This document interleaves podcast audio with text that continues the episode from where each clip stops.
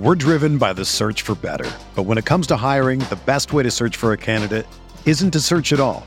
Don't search match with Indeed.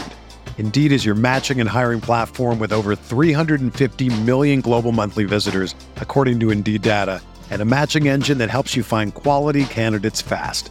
Ditch the busy work. Use Indeed for scheduling, screening, and messaging so you can connect with candidates faster. Leveraging over 140 million qualifications and preferences every day, Indeed's matching engine is constantly learning from your preferences, so the more you use Indeed, the better it gets.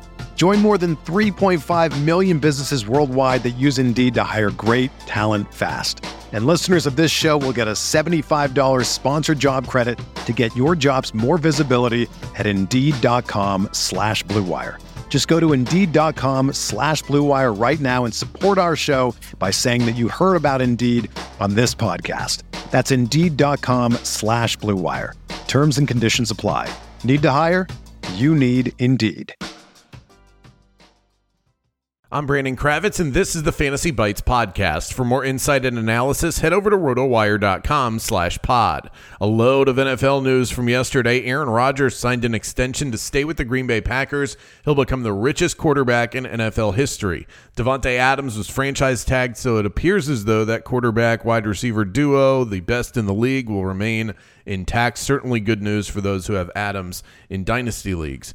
But that news actually took a back seat yesterday because Russell Wilson was shockingly traded to the Denver Broncos. In the trade, the Broncos agreed to deal quarterback Drew Lock, tight end Noah Fant, defensive lineman Shelby Harris, two first round picks, one of which is the ninth overall pick in this year's draft, two second round picks, and a 2022 fifth round selection all to the Seahawks for Russell Wilson and a 2022 fourth round pick. It'll be interesting to see what this does to Wilson's fantasy value. That is still unknown, but is definitely a massive upgrade for guys like Jerry Jeudy and Courtland Sutton. Here's what our RotoWire experts said on the deal in terms of fantasy relevance for Russell Wilson. They said that the move should be a boost for Wilson's fantasy value since Nathaniel Hackett is unlikely to run a zero tempo offense like Seattle did in 2021. The Broncos also have a breakout candidate, third year tight end Albert O, who's actually the fastest player in that offense for Denver, even at nearly 260 pounds. Tim Patrick is as good as any wide receiver three in the league. And if KJ Hamler returns successfully from his ACL tear, he'll also give the Broncos a true field stretching speed off the bench. You can read more on this at rotowire.com. In other NFL news, Mike Williams will be staying in LA. He's signing a lucrative $60 million deal to stay with the Chargers and Justin Herbert. Dolphins tight end Mike Gesicki has been slapped with a franchise tag as has Cowboys tight end Dalton Schultz and Bucs wide receiver Chris Godwin. Let's take a look at the top NBA performers from a Tuesday night. No one provided more pop in the fantasy department than Shai Gilgeous Alexander. He scored a league high 72 and a half points in DraftKings lineups. Alexander scored 33 points, grabbed 8 boards, and dished out 14 assists against the Milwaukee Bucks. Kyrie Irving was the best version of himself last night, scoring 69.75 fantasy points, scoring 50 points for the Nets last night on just 19 field goal attempts. Tonight's slate will see 12 games tip off. Here's who to target in DFS.